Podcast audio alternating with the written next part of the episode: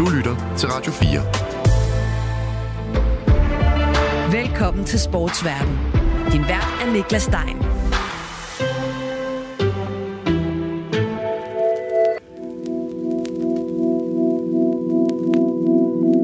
Han toner glad frem på skærmen.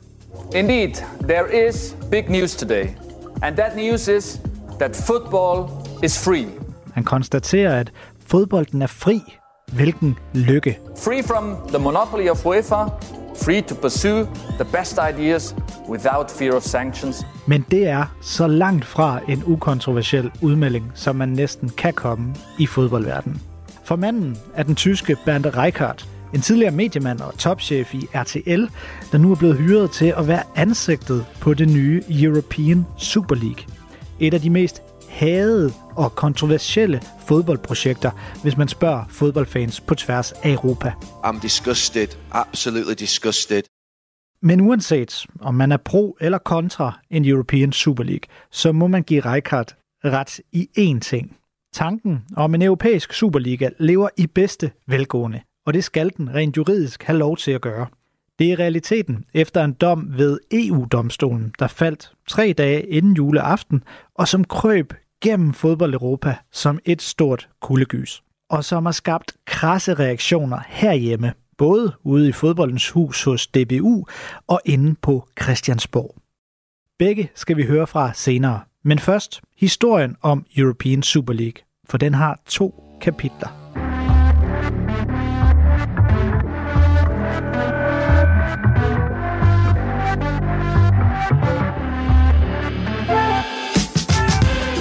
Første kapitel begynder en aprildag 2021. Coronapandemien har stadig et fast tag i verden, og ud af det blå begynder nyheder om en European Super League at lægge. Og hurtigt står det klart, at 12 af Europas største fodboldklubber har skrevet sig op til at være del af en udbryderliga. Et elitært selskab, hvor du skal være inviteret for at være med i hulen, og hvor kun de største og rigeste, såsom Manchester City, Chelsea, Real Madrid, Juventus, måtte bestemme. Her skulle UEFA altså ikke sidde på pengekassen. Nej, det skulle klubberne selv. En åbenlys og direkte konkurrent til UEFA's guldkalv, Champions League.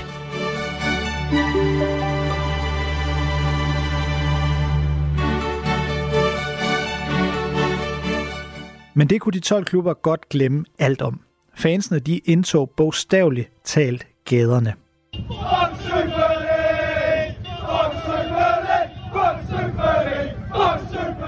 Og lidt efter lidt begyndte klubberne at falde fra, så der til sidst kun var FC Barcelona, Real Madrid og Juventus tilbage i en stedig trive, som ingen troede rigtig kunne få noget fra hånden. European Super League var død og begravet, undfanget og dukket igen på sølle tre dage.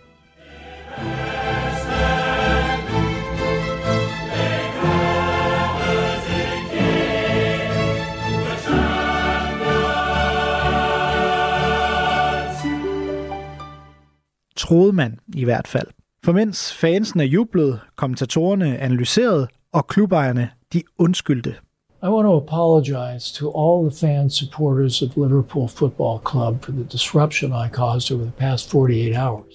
Ja, så trak de sidste tilbageværende Super League-apologeter sig tilbage, stiftede et firma, der skulle varetage projektets interesse, og lancerede så en klage ved EU-domstolen via det firma, som fik navnet A22, og som hyrede førnævnte Bernd Reichardt til at få det nødstedte skib gjort sejldygtigt. Reichardt og company, de arbejdede løs, og vi skruer således tiden frem til den 21. december 2023, hvor vi tager hul på kapitel 2. Well, we start with a potentially seismic ruling for the future of football.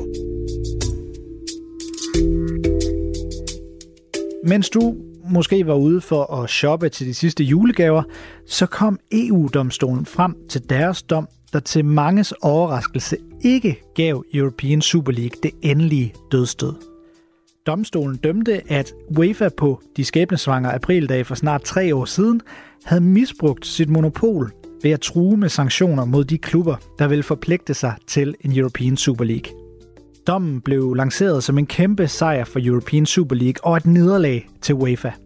Bernd Reichardt og hele Super League-banden inviterede Flux til pressemøder og præsenterede deres nye, reviderede Super League-format, der kredsede mere for fansene end for tre år siden. Nej, nu skulle der være op- og nedrykning, og alle Super League-kampe skal i øvrigt kunne ses helt og aldeles gratis på en ny streaming-platform.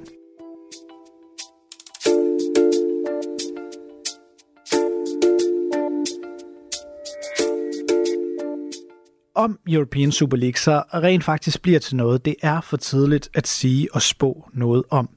Vi skal lige om lidt hjem til Danmark og høre de danske magthavers reaktioner, for de er meget optaget af European Super League, særligt efter EU-dommen for et par måneder siden. Men først skal der lige nogle nuancer i spil. For er det i virkeligheden en stor European Super League sejr og et kæmpe UEFA-nederlag, vi så ved domstolen i Luxembourg? Det har jeg spurgt ham her om. I'm Antoine Duval. I'm a senior researcher at the Assa Institute in The Hague. Antoine Duval er jurist med speciale i sportsret. Han er en af de mest vidne på området, og han kan altså gøre os reelt klogere på, hvem der vandt og hvem der tabte, hvis det altså overhovedet kan sættes så skarpt op. No, absolutely not. I, I actually believe this is uh, this is more of a defeat for both UEFA and the Super League. Um, the Court of Justice is quite critical about the idea of a closed league that would not be based on merit, that would not uh, allow for solidarity. Antoine Duval mener faktisk, at der er tale om en nederlag for begge parter, altså både for UEFA og for European Super League. I dommen er EU-domstolen faktisk ret kritisk over for ideen om en lukket liga. Men det er bestemt heller ikke en sejr for UEFA, selvom nogen fra UEFA nok gerne vil have folk til at tro det. But in in those paragraphs where it recognizes that um, again open competitions um, competitive balance uh, meritocracy in football is important the court is clearly in my view targeting uh, at least the original version of the super league and on the other hand it's not a victory for uefa either uh, clearly not it I know that some at UEFA would like to believe so, or would like people to believe so, but I think it's a clear uh, rebuttal of a certain way to... Det er en klar kritik og afvisning af en særlig måde at facilitere fodbolden på i UEFA. Der mangler ifølge dommen mere transparens i UEFA og mere redegørelse for, hvorfor UEFA gør, som de gør. Og det er altså UEFA's egen opgave at få ændret på det, siger Antoine Duval. Uh, um, important um, and it uh, also demands from the sports governing bodies a more serious justification of the raison d'être, of the rationale behind uh, their regulations. Så spørgsmålet er, om det med dommen er blevet decideret sandsynligt, at vi får en European Super League at se. I don't think that this ruling dooms us to the emergence of a European Super League. Not at all. Hmm. Uh, it again, it might encourage some investors and some clubs to try again. But uh, their success will depend again on how much resistance there is to such a project uh, from the part of uh, Den her dom forbander os ikke til at skulle leve med en European Super League, siger Antoine Duval. Faktisk slet ikke. Men det kan opmuntre investorer og klubber til at give den et nyt forsøg. Deres succes afhænger af, hvor stor modstand der kommer fra fansene. Dem, der ser kampene, altså forbrugerne. Hvis de siger nej tak, så vil intet ændre sig. Men det er noget andet, hvis fansene ikke gør samme modstand som sidst. The first time, um, then it is true that the Super League judgment has made it slightly more difficult, but not necessarily immensely so, for UEFA and FIFA to resist that development through the issuance of their own um, sanctions against clubs or players that would like to participate in such a league. I, I would be willing to bet that we will not have a Super League in the next 10 years, but uh, and there is still uh, limited risk for such a competition to emerge. And I think it is mostly about whether we, again, the consumers, the citizens of football, are uh, willing to entertain that Det siger altså Antoine Duval, der er specialist i sportsret og en af dem, der ved mest om det juridiske i hele European Super League-fortællingen. Og så, skal det lige med, er han selv fan af Paris Saint-Germain, og som fodboldfan glæder han sig over, at hans klub faktisk var en af de få store klubber, der ikke hoppede med på European Super League-vognen dengang i 2021. Yeah, I'm a football fan, and I'm a football fan since uh, uh, the mid 90s of uh, a French club called uh, Paris Saint Germain. Mm-hmm. So uh, one of those clubs that uh, actually, surprisingly to my own uh, uh, expectations, at least I didn't expect it to uh, to not be part of the ESL project when it came out. But um, yes, so I'm a I'm a proud supporter of the of the PSG. Nu er du så lidt klogere på nuancerne. Og med det på plads er det tid til at høre fra ham her. Mit navn det er Jakob Engel Schmidt. Jeg er Danmarks kulturminister. For det siger noget om, hvor markant et aftryk European Super League sætter i og uden for fodboldverdenen, uanset om det så bliver til noget eller ej, at selv den danske kulturminister har været ude og tale dunder mod projektet. Du har været ude og skrive i nogle øh, klummer eller debatoplæg, eller hvad vi skal kalde det, at European Super League, det her fodboldprojekt, er skadeligt, og øh, at øh, det helst ikke må blive til virkelighed. Hvorfor egentlig ikke? Fordi det slukker drømmen om fodbold for alle, der ikke spiller i verdens rigeste klubber.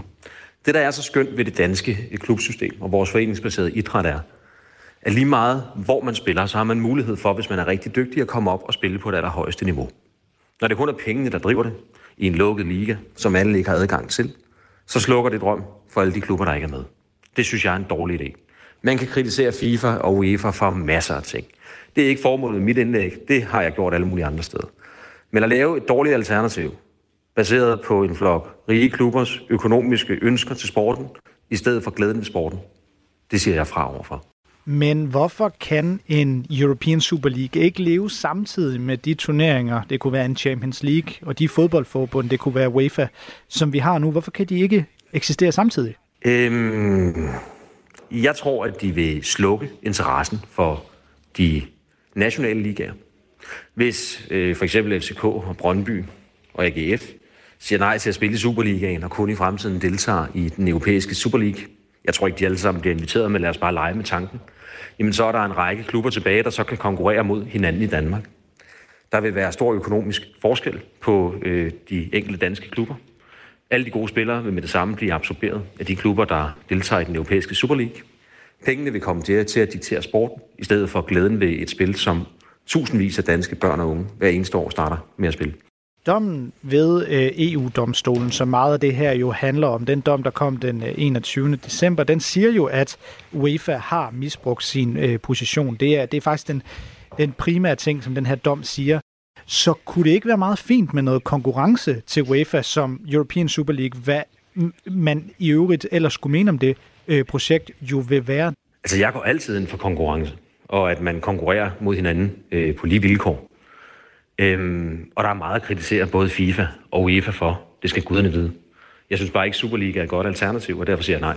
Hvis projekter og øh, hvad skal vi kalde konkurrenter som European Super League, hvis de automatisk bliver faret af banen, som jeg lidt hører, du gør her, risikerer vi så ikke, at UEFA kan misbruge den her magt yderligere, som vi jo har EU-domstolens ord for, at de har gjort i et vist omfang? Åh, oh, jamen, øhm, Niklas, du får ikke mig til at stå på mål for øh, et fodboldsystem, som jeg ingenting har at gøre med i FIFA og UEFA. Der er rigeligt at kritisere dem for. Mit ønske er, at den foreningsbaserede danske idræt får de bedst mulige vilkår. Jeg kan sætte min datter ned i den lokale fodboldklub i København Sydhavn. Hun kan spille på det højeste niveau, hendes talent rækker til, at møde spillere, som ligesom hende træner, melder sig ind i klubber, der kan møde hinanden på kryds og tværs. Og stiller hun en dag op i pokalturneringen, så kan hendes hold, hvis de er dygtige nok, vinde pokalen og ikke møde et glasloft i en lukket liga, kun baseret på økonomiske incitamenter. Det er mit ønske. Øhm, og jeg forstår godt, at du som journalist har et behov for at spørge, om der så ikke også er noget i vejen med FIFA og UEFA. Det er der helt sikkert. Mit budskab er bare, at det, der er foreslået af de her allerstørste klubber med penge fra hele verden og særligt Mellemøsten, er ikke noget, jeg interesserer mig særlig meget for at støtte op om. Tværtimod vil jeg gerne sende det klare signal, at det er øh, det stik modsat af, hvad vi i Danmark lægger vægt på og skal passe på. Kunne man forestille sig, at European Super League som projekt blev modereret så meget, at man godt kunne slutte? Altså det, det har jeg svært ved at se, men, men altså, øh, jeg, jeg overraskes gerne øh, positivt. Lige nu synes jeg ikke, projektet er godt. Du er jo Lyngby-fan. Er det mest fodboldfan, Jakob, eller er det kulturministeren, der taler, når du ikke vil have en European Super League? Ej, det er helt klart begge dele. Øh, jeg tror ikke, du finder mange ministre i regeringen, hvor jeg flere jo holder med Brøndby, AGF, FCK, OB, Sønderjyske, Horsens og andre steder. Øhm, øh, stor opbakning til ideen om en europæisk Super League. Det, det, det tror jeg er sådan en rimelig øh, tværgående holdning, hvad enten man holder med det ene eller det andet hold. Men det ændrer der ikke på, at Radio 4's lyttere gerne må vide, at jeg håber, at Lyngby Boldklub kommer i top 6, vinder Danmarksmesterskabet og får lov at deltage på det allerhøjeste plan, det overhovedet er muligt. Det, det, det er der så ikke noget, der tyder på, vil ske lige nu. Øhm, men der er et nyt stadion på vej, så lidt har også ret.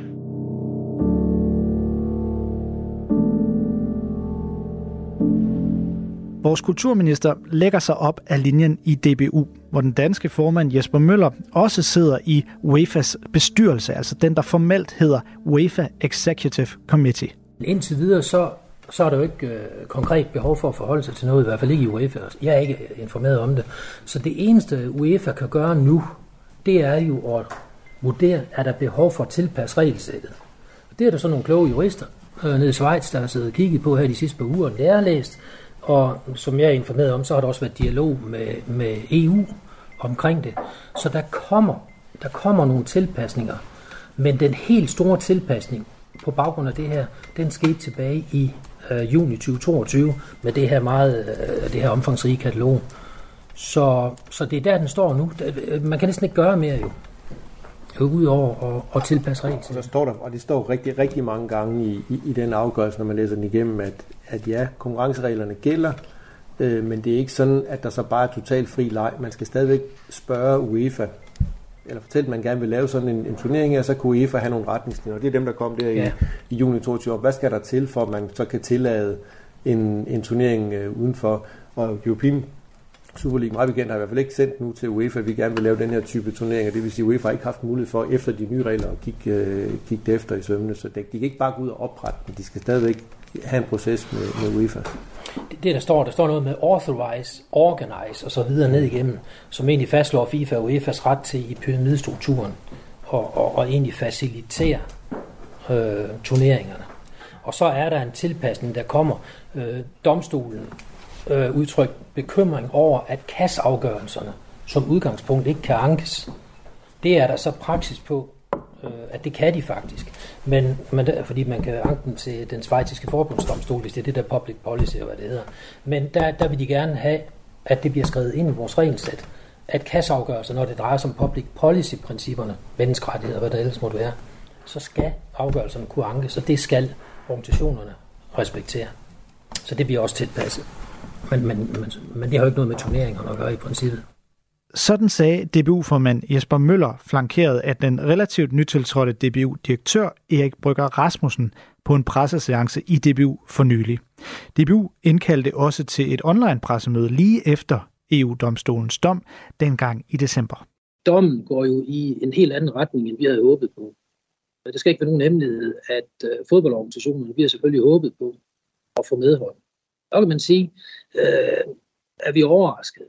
Nok ikke overrasket, fordi hvis man øh, kender til EU-lovgivning og kompleksiteten, og også især den her del, der vedrører konkurrenceretten, så, øh, så kan man vel ikke tillade sig at være overrasket. Men jeg er i hvert fald ærgerlig over det, øh, fordi det har jo været en kamp om den europæiske sportsmodel, som vi selvfølgelig havde håbet på at få, få blåstemplet jeg har vist tidligere sagt, og det er der mange andre, der også har sagt, og jeg har også set en analyse på det, at det var jo oprindeligt selve kampen fællesskab øh, og solidaritet over for egoisme og grådighed. Jeg tror, vi var mange, der godt kunne huske de der dage i april, hvor, hvor i 21, hvor det her øh, eksploderede, og, og man må sige, at øh, UEFA-præsident Schäfrin, han, han, han trådte jo øh, i karakter, og jeg tror, jeg fik en sådan meget sympatisk, der var meget sympati omkring ham fra, fra særlige øh, fodboldfans nu retrospektivt med, med det vi ved her, hvor den her EU-dom blandt andet skriver, at, øh, at, at UEFA og FIFA har misbrugt en dominerende position. Jesper, har du så grund til at genbesøge dit indtryk af, hvordan Chefrin som UEFA-præsident, som er ansvarlig for, hvordan UEFA gik til det her, har håndteret den her situation, og, og er din tillid til ham øh, intakt? Ja, sjovt nok, så havde jeg forudset det spørgsmål. Øh, det er den, ja. Den, er, den tillid, den er intakt. Derfor så benytter jeg også øh, i min indledning faktisk lejligheden til at sige, burde vi have forudset det her? Nej. Øh, der var en klar opbakning tilbage i april 2021 til den reaktion, der kom. Og det, der jo også har bekræftet os i, at den øh, strategi, der har været lagt, øh, den har været den rigtige. Det viser jo den øh, markante opbakning, der har været fra regeringer, den danske regering, vores kulturminister, skiftende, og selvfølgelig det danske folketing, og ikke mindst tusindvis af fans, ikke bare i Danmark, men i hele Europa. Så der har ikke været nogen slinger i valsen i forhold til strategien. Så er der i nogen af UEFA's medlemslande, og jeg gentager, der er 55 medlemslande, cirka halvdelen er medlemmer af EU, altså omfattet af den her afgørelse. Så, øhm, så er der sådan en anden afgørelse på, fra domstolens side. Og, og det vi jo skal forholde os til, det er, at domstolen dømmer jo overensstemmelse med de love, som politikerne har lavet. Det er fuld respekt for det. Så hvis domstolen skal dømme anderledes, så forudsætter det, at politikerne ændrer loven. Og det er vi nødt til at gå i dialog med dem om. Hvis regeringerne i, i EU-området mener det, de har givet udtryk for i deres høringssvar over for EU-domstolen, så bliver regeringerne og Folketing i EU-medlemslandene også nødt til at forholde sig til den her afgørelse. Så må de finde ud af, at det er de konkurrenceretlige regler, der er vigtigst, eller er det sportens samfundsmæssige betydning, som blandt andet er kommet til udtryk i en traktatbestemmelse. Altså er det fællesskab og solidaritet over for egoisme og grådighed. Det var det, jeg startede med at sige. Godt så. Det bliver meget teknisk, og det er også mest advokater og jurister, vi har hørt fra i udsendelsen indtil videre. Uh, it's quite technical and, and a bit geeky. Men det er også vigtigt for at forstå, at det her er en kompliceret sag, og at konklusionen må være, at man ikke kan slå to streger under, om European Super League bliver en realitet eller ej. Det interessante er, at projektet under alle omstændigheder ikke er blevet begravet, som mange ellers troede ville ske den 21. december. Were you surprised by the ruling that came out on December 21st? Uh, yes, I would say, at least uh, in part. Um, not so much with uh, with the outcome, um, but more with the legal reasoning that was used. Så det eneste, vi ved med sikkerhed, er altså, at der findes det her firma, A22, der arbejder videre med projektet. A22 wants to create the world's most exciting club football competition. Our proposal aims to ensure competitive tension throughout the year. Og at de er støttet af to klubber. Tidligere husker du nok, at jeg sagde, at Real Madrid, FC Barcelona og Juventus stod tilbage, da støvet havde lagt sig i 2021. I remain convinced of the beauty of that project, of the value it would have developed to the pyramid, um, of the creation of the best competition in the world. Siden har italienske Juventus trukket sig, så det nu kun er de to spanske storklubber, der offentligt vil stå ved projektet.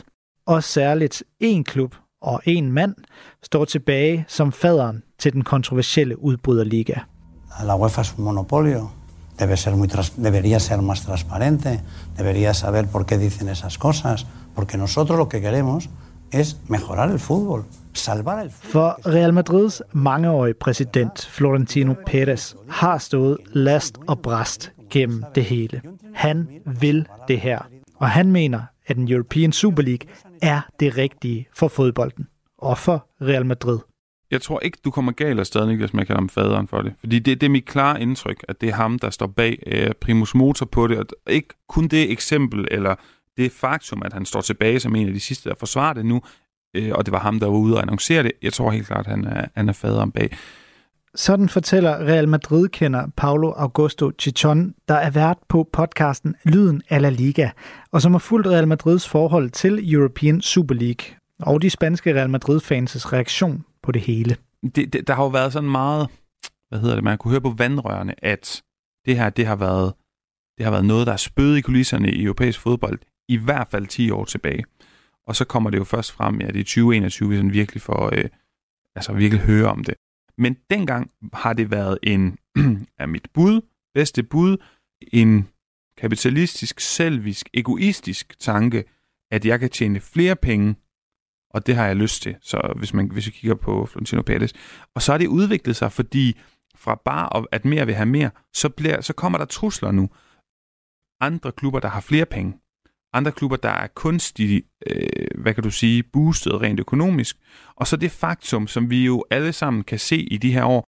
Jeg, jeg tror, jeg læste på et tidspunkt, at Atletico Madrid, der bliver nummer 3 i La Liga og kommer i Champions League hvert eneste år, de får væsentligt færre penge, end du gør for at rykke ned fra Premier League. Altså hvad det 20. dårligste hold i Premier League. Og det er et eksempel på, hvor skæv de, de økonomiske sådan, ja, fordelingsnøgler er, balancen er, harmonien er i europæisk fodbold, og det ved de jo meget mere om, end vi gør, dem der sidder på indersiden af så store fodboldklubber som Real Madrid. Så Florentino Pérez er i den grad også motiveret af at kunne, hvis ikke komme tilbage på tronen rent økonomisk, så i det mindste bare kunne konkurrere med nogle økonomiske muskler, som han lige nu ikke kan konkurrere med.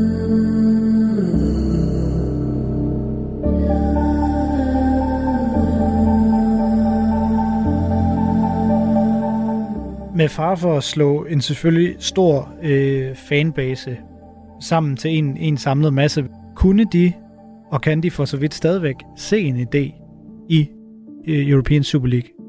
Absolut. Altså det her er, ja, det her det er, jeg skulle næsten til at kalde det opium til spanierne. Hvis der er et, et folkefærd, hvor det her passer ned i det her narrativ, og hvor Florentino Pérez formår at præsentere det på en måde, som ikke bare gør det spiseligt, men som de nærmest tørster efter de mest inkarnerede Madrid-fans, så er det det her. Nu snakker jeg ikke om danske Real Madrid-fans eller globale Real Madrid-fans. I Spanien kan de godt se en idé med det her.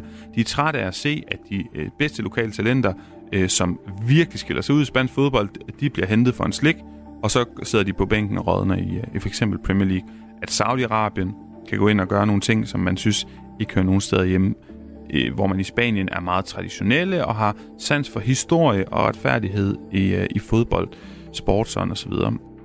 Så det er absolut noget, som passer ned i det narrativ. De er meget interesserede, mange af dem, men det er også for nu kommer det til at lyde, som om jeg forklarer, eller forsvarer det meget, og det vil jeg heller ikke, fordi det, det, det kommer også til at være sådan lidt uh, hjerne altså, det, det bliver hjernevask, den måde, Florentino Pérez han præsenterer det for øh, spanierne og, og Madrid-fans en gang imellem, og de, de slubrer det også i sig, uden nødvendigvis at forholde sig negativt eller kritisk pessimistisk til det. Så det er mere den reaktion, der har været fra de engelske fans, som måske har gjort, at Florentino Pérez har ændret en lille smule strategi og sagt, okay, vi holder nogle af de her pladser i den her hypotetiske øh, European Super League-model åbne.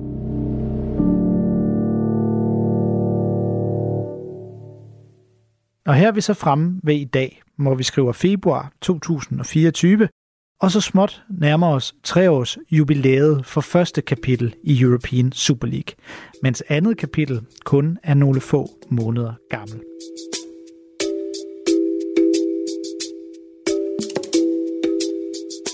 Det, vi nu går og venter på, det er kapitel 3, Bernd Reichardt, Florentino Perez og company har præsenteret sin modererede version af udbryderligaen. Og nu går de og venter på, at klubber tør få hovedet ud af busken og bakke offentligt op om projektet. Hvis det da altså kommer til at ske. Superliga-aktørerne hævder selv, at de har været i dialog med omkring 50 klubber og siger uden at nævne navne, at flere af klubberne er langt mere interesserede, end hvad de offentligt har givet udtryk for. Skal man tro på det, så er Super League-projektet allerede ved at forme sig. Men indtil videre er fakta altså, at det kun er Real Madrid og FC Barcelona, der er ombord. Og hvis ikke European Super League det skal blive en ren El Clasico, ja, så skal der altså meget mere til.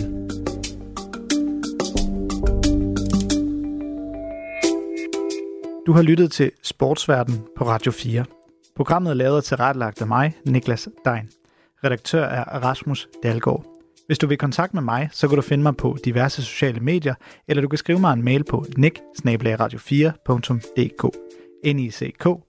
radio 4dk Der er i afsnittet blevet brugt lydklip fra Sky Sports, The Guardian, El Chiringuito, CBS Sports, ESPN FC og fra A22. Sportsverden sender alle mandage og onsdag kl. 13.30 på Radio 4. Hvis du vil lytte til de kommende afsnit eller tidligere afsnit af programmet, så kan du også finde Sportsverden som podcast på diverse podcasttjenester eller i Radio 4's app.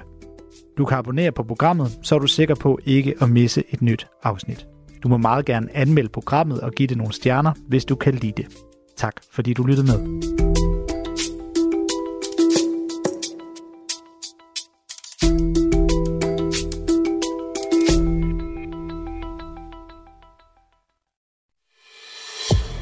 Har lyttet til en podcast fra Radio 4. Find flere episoder i vores app, eller der, hvor du lytter til podcast.